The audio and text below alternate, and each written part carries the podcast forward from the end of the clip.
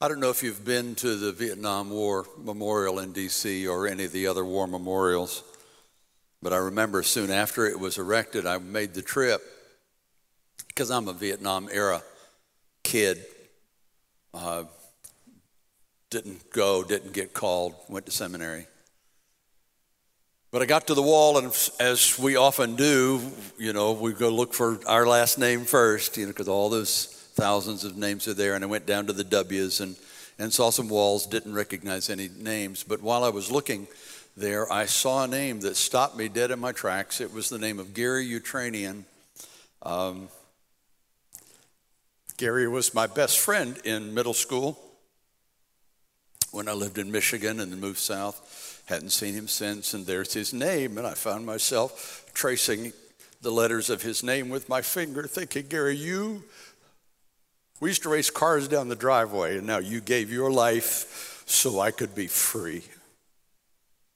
I don't know if you have anybody, family member, um, relative, close friend, that who's given that supreme sacrifice, but whether you do or not, we are all blessed by the sacrifices that those men and women have made through the years. Amen. So, can we just pause for a moment of silence in recognition of what they've done? And just silently, right there in your chair or there sitting on your couch, would you just give thanks to God for the privilege of living in this great nation?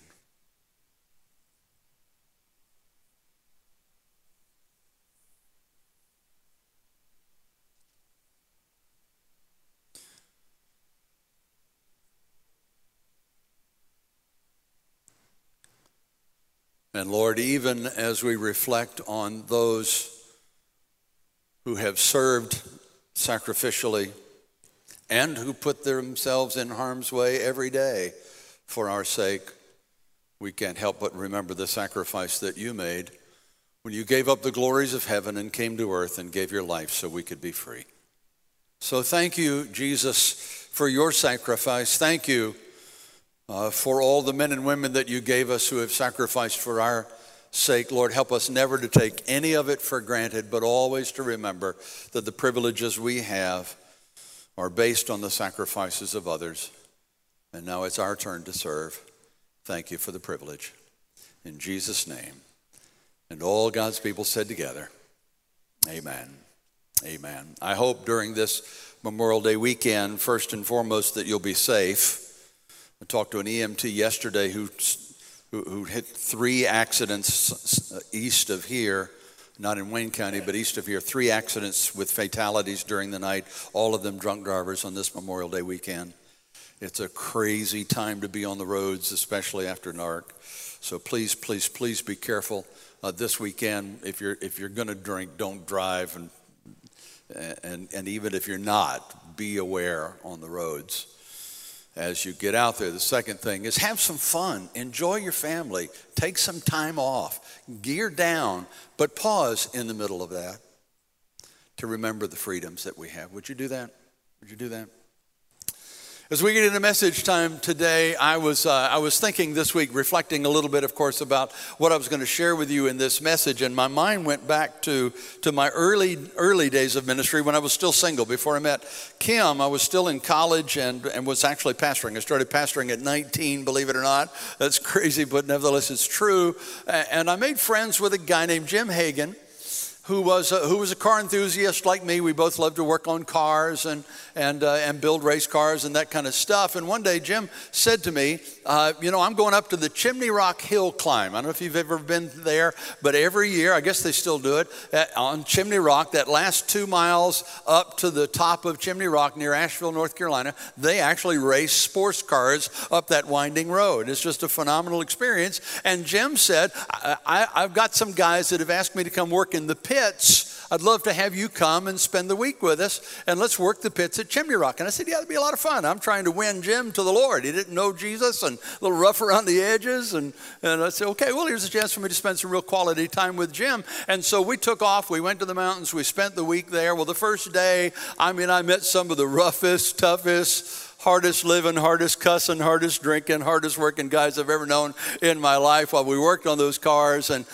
and that night after we finished uh, for the day, you know, of course, they brought the coolers out and the, the stuff out, and they all broke out their beers and they offered me one. And I said, No thanks, you got any Cokes in there? And, and I didn't say anything, just, you know, you got any Cokes in there? So they handed me a, a, a Coke and, uh, uh, and, so every day during that week, I mean, every night, hey, you know, breaking out the beers and you oh no, thanks, I appreciate it. You got any, you got a diet coke in there? What do a diet coke? And so I, you know, just kind of drinking a soft drink, keeping my head down, and just kind of loving on these guys. Well, toward the end of the week, Chris, one of the guys, pulled me aside. And he said, Jim, uh, I just, if you don't mind, can I ask you a personal question? And I said, sure. He said, why don't you drink?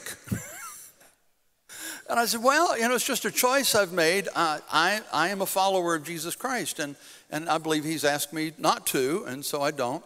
And I've accepted a call into pastoral ministry, and so I'm actually preparing uh, to be a pastor. And he said, I knew there was something about you. I didn't know what it was.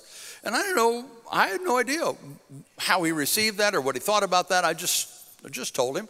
I shared my faith with him and showed a little bit of my faith story with him, and, and we went on uh, for the day. And so we're working on the cars. And that night, last night, race is over. Last night, everybody's celebrating. The car we worked on won in their category of, of sports cars. And so they're all kind of celebrating and having a good time together. And, and, and Chris speaks up and says, Guys, wait, guys, I got an announcement to make, guys. I don't want to freak any of you guys out, but I just, you know, uh, I want you to know that there's a reason why Jim over here doesn't drink. He's a preacher. And everyone, Oh, pardon my French. Well, I didn't know you spoke French. I didn't. I, learned French in high school. I didn't learn any of them words you've been using. call it French if you want to, but okay.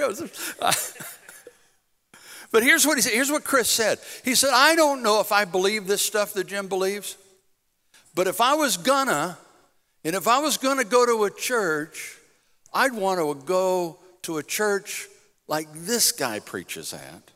And he looked at me and said, Sir, you are the real deal. And one of the other guys raised his beer and said, Yeah, let's raise a drink to Pastor Jim. Can I tell you to this day, I'd rather hang out with some hard cussing seekers than some of the self righteous, holier than thou, judgmental so called Christians that I've known?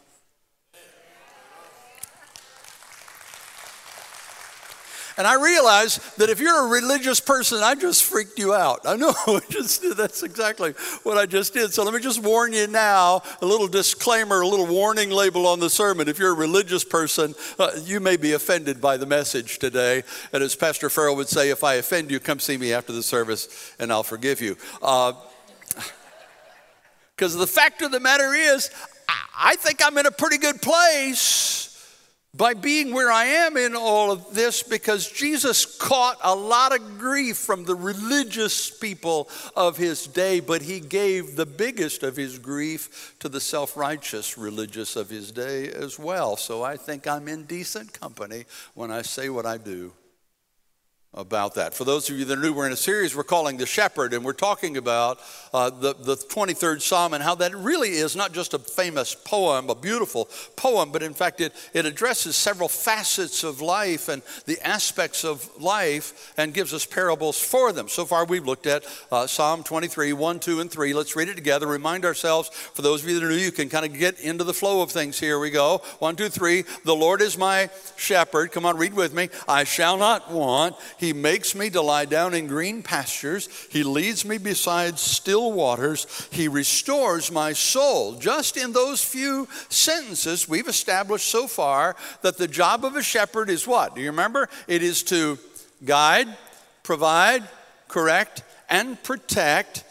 We've also established that the Bible often, often refers to us as sheep who are quite dumb and very much in need of a shepherd, someone to guide, provide, correct, and protect us. But we've also established that the only way that the Lord can be our shepherd is if the shepherd is our Lord, the one in charge. Today, we're focusing on the second part of verse 3, Psalm 23, verse 3b. So let's read that together. Okay, one, two, three, go. He leads me in the paths of righteousness for his name's sake. That's part of his job, is to guide. It's not just point the way, but it is to say, follow me and I'll show you the way. We established that as sheep, we need a guide. Sheep tend to wander, they get into trouble. The, the shepherd guides them on this journey. And, and especially when we're talking about something as, as important as, as what he called the paths of righteousness because what he's actually talking about is the road upon which you must walk in order to have the abundant life that Jesus promised and the eternal life with him that we all want one day. Here's how Jesus put it in Matthew 5 20. For I tell you that unless your righteousness surpasses that of the Pharisees and the teachers of the law, you will certainly not enter the kingdom of heaven. What? Wait a minute. Weren't the Pharisees the guys who wrote an 800 page summary of the Ten Commandments? These are the guys who tithed the leaves from their mint plants. And you're telling me that my righteousness has to surpass theirs before I can get into heaven? How on earth is that even possible? Well, the answer to that question is it's only possible is if the righteousness that we're depending on is a better kind of righteousness. Not the same kind done more perfectly than they did it, because we all know that's not possible. The righteousness we're talking about, these paths of righteousness, are not based in keeping all of the rules perfectly, but it's based on having a personal relationship with the only one who is perfect. So today, in the few minutes that I've got with you, uh, I really just want to ask and answer a question that I think is critically important for all of us to consider in our journey as sheep following a shepherd, and that is Is Christianity, is it a religion or is it a relationship? Is this path of righteousness about being religious? Or is it about being in an ongoing, intimate, dynamic, ever growing relationship with the God of the universe? To answer that question, first of all, we need a baseline. So let's establish what I mean by religion. Let me give you a definition of, we'll put it up on the screens. If you've got uh, your, your Bridge NC app, you can follow along with these notes. Uh, uh, in fact, I'll send you my notes. Just email me at info at bridgechurch.cc and I'll send you these this week. You're welcome to have them and read through them yourself at your leisure. But let's get a definition of religion together, okay? Man's attempt, religion, in my view, is man's attempt to please God by adhering to a set of rules and regulations. So when I talk about being a religious person, I'm talking about a person who has got a very clear list of rules and regulations and rituals and that kind of stuff. And they do their best to adhere to them. That, that word religion actually comes from a Latin word, religio, that means to tie or bind together. In other words, Religion ties or binds together. It's the same root word as bondage. If you don't hear anything else I say today, if you tune out and slip out and move on, if you turn your, your computer to some other setting or something before I finish this message today, hear this Jesus did not come to put us in bondage. He came to set us free. He came to give us life. He came to give us a fulfilling life, an abundant life. So I want to unpack that with the few minutes we've got today. And the best place to do that is to go to the book of Galatians. So if you brought a Bible, you can go there. Again, you can go to the Bridge NC app and look up the scriptures. Just go to notes, they're all right there. Or you can follow along on the screens as well, because we're going to unpack Galatians chapter 1 a little bit of chapter 2 and just get an idea of what Paul had to say about this idea of Christianity as religion versus Christianity as a relationship. While you're looking for that, getting set up for that, maybe you want to download the Bridge NC app right quick. Uh, the best, let me give you a little background. Uh, Galatians, of course, is a, was a church at Galatia, which is now modern Turkey where Paul planted one of the many churches that he planted on his missionary journeys. Well, he started a cluster of churches there actually, and then moved on to other parts of the known world where he planted more churches. But sometime after Paul left Galatia, uh, another group came in and began to influence those churches. It was a group called the Judaizers, and the Judaizers were legalists. The Judaizers were the guys who said that Christianity is not just about a relationship with Jesus, Christianity is about a relationship with Jesus plus rules and regulations and rituals. So it was Jesus plus. Yeah, Christianity, of course, Jesus. Yeah, Christian, he's the, the author of, of Christianity, of course. So it's Jesus, but it's Jesus plus keeping the law, keeping the rituals, keeping the regulations. And Paul gets word in his travels that that's what's going on back in Galatia. And let me just go ahead and tell you now, before we get into chapter one, he is ticked about it. He is not a happy man. Now, understand Paul's background, he was a religious person. Paul was this, I mean, he was trained by the best. He was a Pharisee, maybe even a member of the Sanhedrin at one point. He kept the law better than anybody else. He dedicated himself to wiping out this thing called Christianity based on a relationship with Jesus Christ. He, he was good at it. He was even complicit in the stoning of Stephen. He was there holding the coats at the very least. He hated Christians. He had them killed, had them put in jail, did everything he could to stop it. And then he actually met Jesus.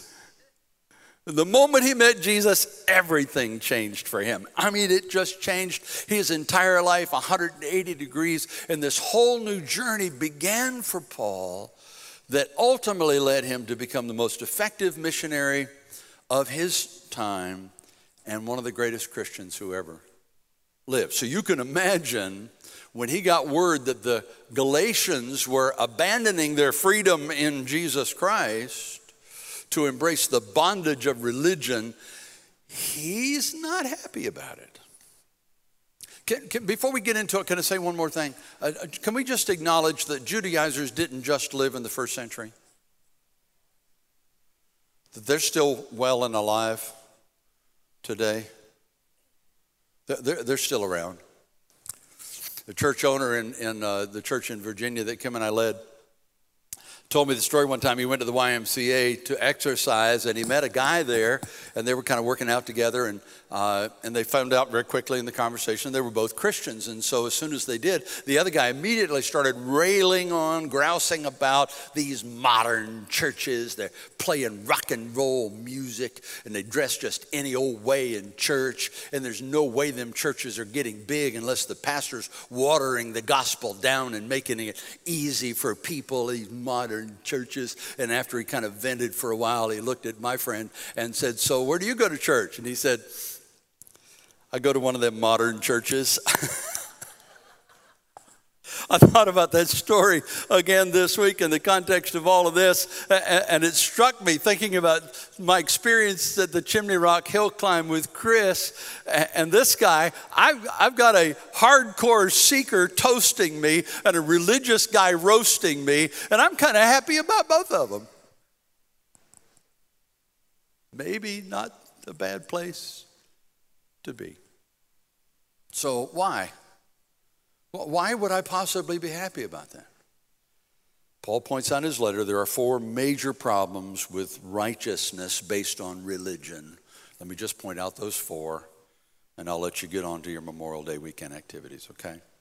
First, he writes religion is a different gospel, it's a completely different gospel.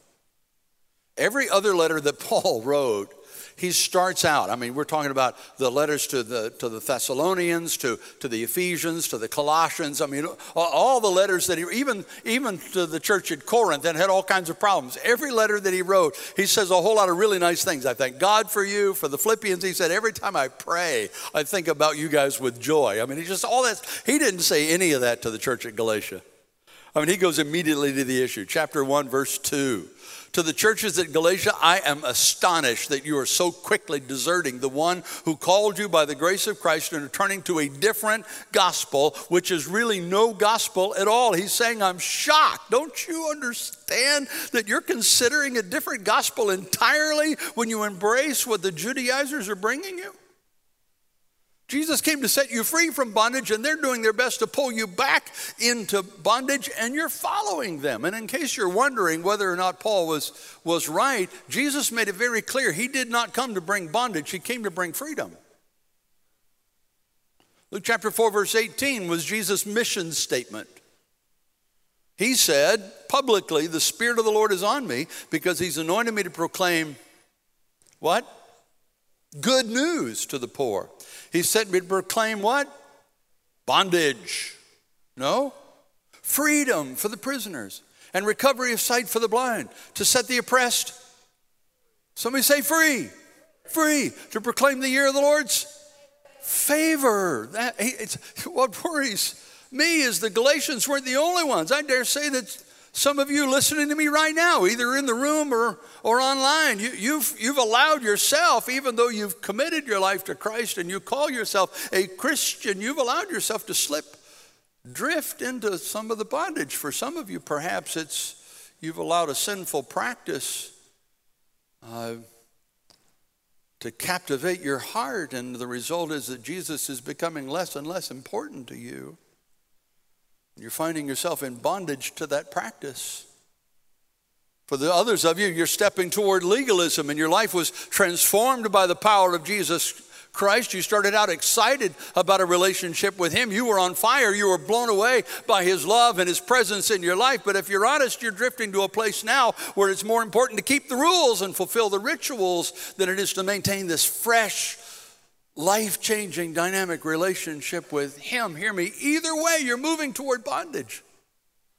Either way, the end result of making that choice is you've chosen a different gospel than the one that Jesus brought.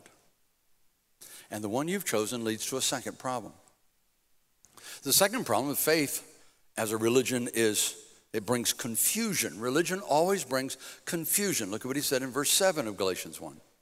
Evidently, some people are throwing you into confusion and are trying to pervert the gospel of Jesus Christ. In other words, you're allowing yourself to be influenced by this different, perverted version of the gospel, and now you're all confused about what the truth actually is. Can I point out a couple of points of confusion that comes from religion?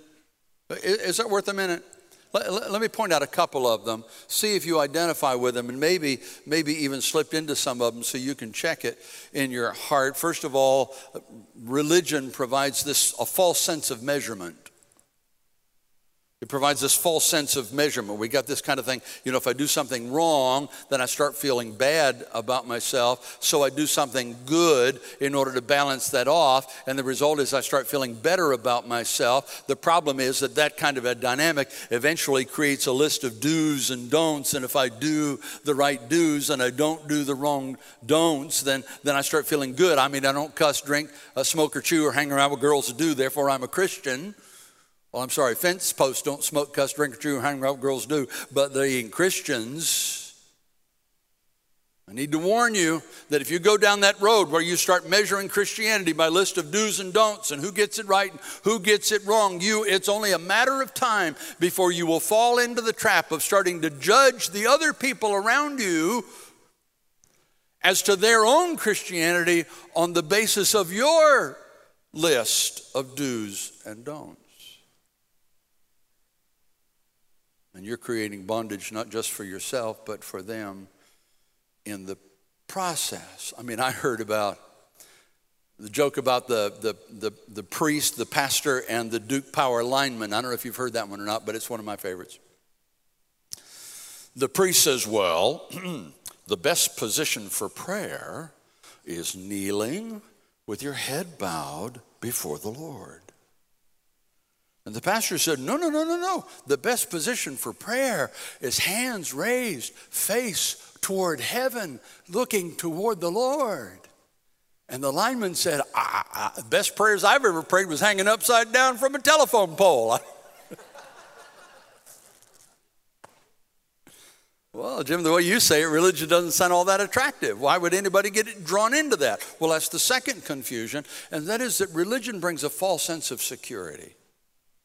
Religion brings with it a false sense of security. Why would anybody get drawn into that? Well, it's because we start thinking that if we get enough things right, then maybe we're right with God. So we create this checklist. We start checking things off. Let's see, my mom and dad were Christians, and I'm a Christian. Ha, second generation Christian here. Check. I go to the coolest church in town. Check. I serve in Bridge Kids, double check. I got water baptized by Pastor Andy Stovall himself. That's a get out of hell free card if there's ever been one. Check. Which is exactly what Paul learned was happening in Galatia. He yells, Whoa, Judaizers have got you way off track. You need to get back to listening to the good news of Jesus Christ. Verse 8. But even if we or an angel from heaven should preach a gospel other than the one we preach to you, let him be eternally condemned. Hear me. He says, keeping the rules, keeping a checklist may give you a sense of security, but it's a false sense of security. And let's be honest, it's easier to tick some boxes than it is to maintain a relationship. So we start thinking, man, if I just check, check, check, check, got it. Okay, good, I'm good. But Jesus plus rules, rituals, religion is not the gospel at all. It ultimately just leads to confusion. The third problem, then, that Paul raises is that religion focuses on the externals. Go to verse 10, Galatians 1. Am I now trying to win the approval of men or of God, or am I trying to please men? If, I'm, if I were still trying to please men, would I not be a servant of Christ? He's, he's saying to them, You've gotten your eyes off of Jesus and gotten your eyes onto these teachers, these Judaizers, these guys that are teaching this stuff, and now you're trying to live in a way that pleases them instead of pleasing the one who gave his life for you. You don't, then he gets sarcastic. I love it when Paul gets sarcastic. He says, You don't actually think I'm doing that, do you? You, you don't actually believe that I would fall into that trap, do you? Again, you, you understand what happens when you get your eyes off of a relationship with Christ and onto this religious system of Christianity, you understand what happens is instead of going into the house of the Lord on Sunday morning or whatever else with a mind to, I'm going to engage God today and I'm going to get into the presence of, of the people of God and I'm going to worship Him and I'm going to walk into His presence and I'm going to be impacted by the person of Jesus Christ and I'm going to be changed and empowered and transformed because of that. Instead of that, you find yourself thinking more about about who sang today and whether it was pretty or not. Who wore what today and whether it was up to date or not. How much somebody put in the offering. Were you looking or not? Did they see how much I put in the offering before you know it? Now, hear me, there's nothing wrong with pretty singing, nothing wrong with nice clothes, nothing wrong with giving, but God cares far more about why you do what you do than what you actually do. Because he doesn't look at the outside as much as he looks at the inside. For God, the issue is the motive. It is why I do what I do, and then what I do becomes an outgrowth of who I am. What I'm trying to say to you simply is that religion is spelled D O, do. Christianity is spelled D O N E, done. Jesus did it at Calvary. Nothing needs to be added to what Jesus has done. I got three amens in here, a couple over here. Nothing needs to be added to what Jesus has done. Can we raise a hand clap of praise in this house? Whoa, whoa, whoa, whoa, whoa, whoa, wait. Uh, Pastor Jim, are you saying it doesn't matter how we live? No, that's not what I said. Christianity is, is living to please the one who did that for us. In fact, this is the very next topic that Paul addresses in verse 21 in chapter 2 of 21. He said, I do not set aside the grace of God, for if righteousness could be gained through the law, Christ died for nothing. What's he, what's he saying? He's saying, if we could earn our way into heaven by keeping rules and rituals, then what was the point of Jesus going to the cross? I mean, if, if it can be done that way, then why did he have to go through all of that? Guys, when that finally registers in your heart, everything changes. I mean, there's just, there's just this dramatic shift that takes place in our hearts that what I do or don't do is not as a means to earn his love or a means to get my earn my way into heaven. It becomes an act of gratitude for what he's already done for me. I find myself wanting to live a life that honors his name, not because I have to, but it's a way of saying thank you for Calvary. I want to keep my heart pure, not because I'm afraid that if I don't, I'll miss heaven, but because he loved me so much that his love was pure for me.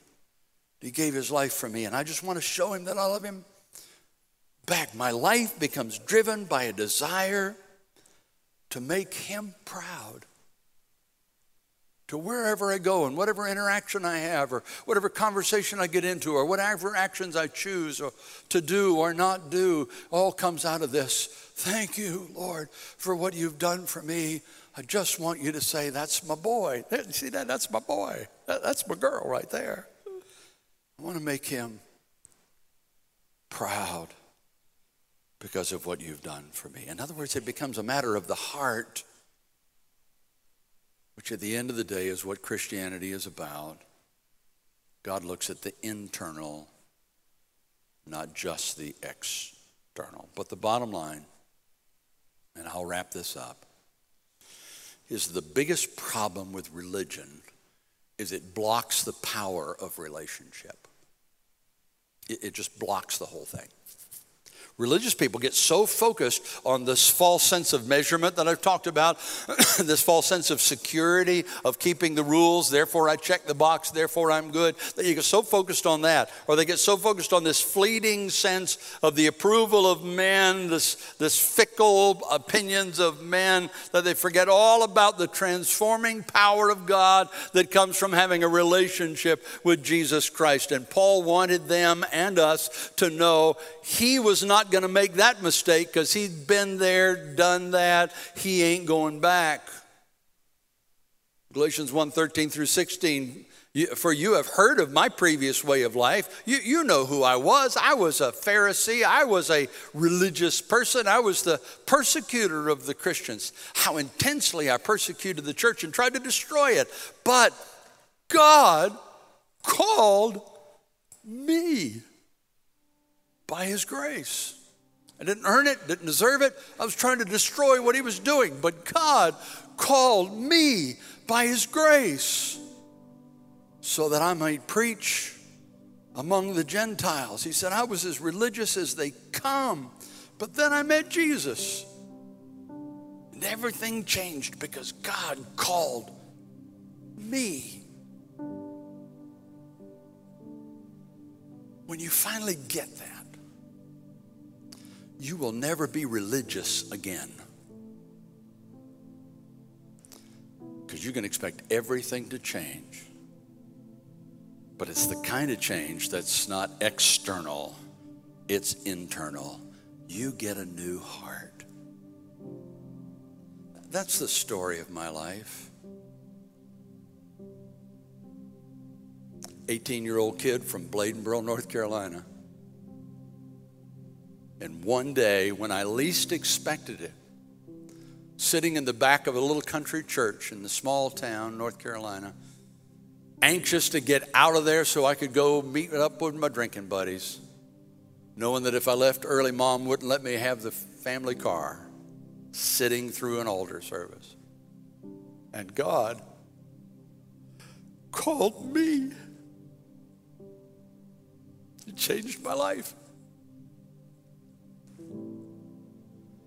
I dare say we could set up a microphone, and if you had the courage to come up on this stage, you could walk by and you could tell your story, and everybody's story is a little bit different, but at the end of the day, there's that moment. I was this, I was that, but God called me by His grace. I didn't deserve it, it was grace.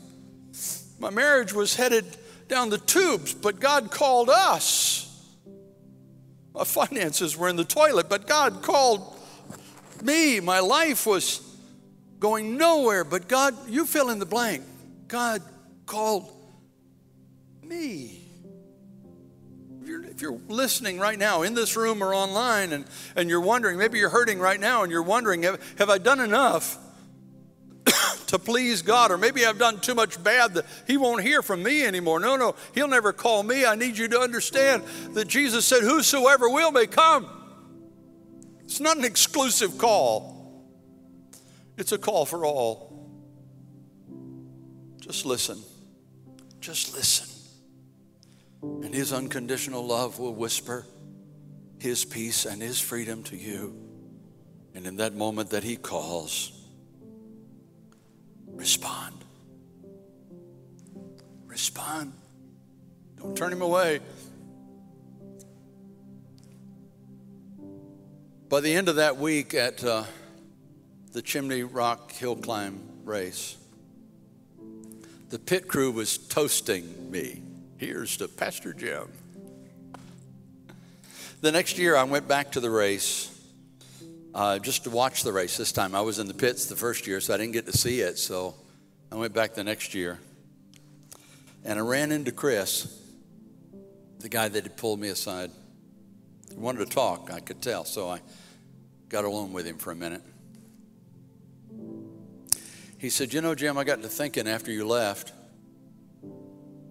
and I started talking to my wife about some of the stuff you said. And I just wanted you to know that we went to the little Baptist church down the street. And a couple of months ago, we gave our lives to Jesus. And we were water baptized two weeks ago. And now I'm trying to help these guys get it. And somehow I didn't know what was going on in his life, what he was doing or not doing. I, you know, I, I didn't even care in that moment. All I knew was that I'm talking to a different person because he met Jesus. Have you met him? Have, you met him? If you haven't, can I beg you not to leave this room, not to turn off your computer until you meet him? Because he's calling right now. He's knocking at your door right now, saying, You open, I'll come in. Or maybe you've met him, but somewhere along the way you've slipped into some of the religious thinking that we've talked about today and you realize you've gotten away from the freshness of maintaining a powerful relationship with the God of the universe. Whichever the case, on this weekend that we honor those who have fallen for us to enjoy freedom, honor the one who gave his life so you could be free by hearing his call. Let's pray. Father, you see us. You know who we are for real. You know. You know when we get it right. You know when we get it wrong. You know. You also know whether we're basing our relationship with you on whether we're getting it right or wrong. So, would you just make yourself real to us right now?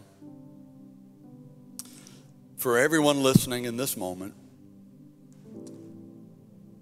would you let your voice cut through all the other voices that are vying for attention in their lives and hear you calling them to intimacy with you? Thank you, Jesus, for calling. We're listening. Keep your heads bowed for just a second. We're going to pray. I'm not going to embarrass you, single you out, but I do want you to pray. The altars will be open. You can pray with somebody before you leave here today with a member of our prayer team, but at the very least, would you pray? Simple prayer with me now. Jesus, I don't want a religion to prop up, rules to keep, rituals to maintain. I want a relationship with you. I realized that when I woke up this morning, I didn't need another rule, I didn't need another ritual. I needed you.